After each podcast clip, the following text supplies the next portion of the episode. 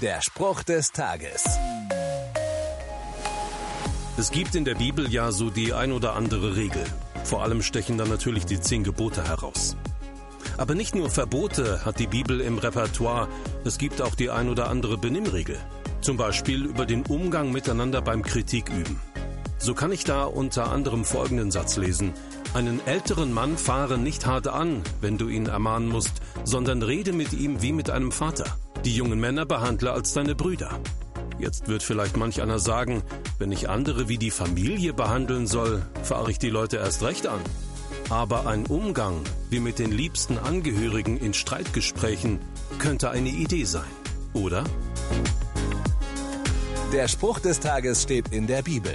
Bibellesen auf bibleserver.com.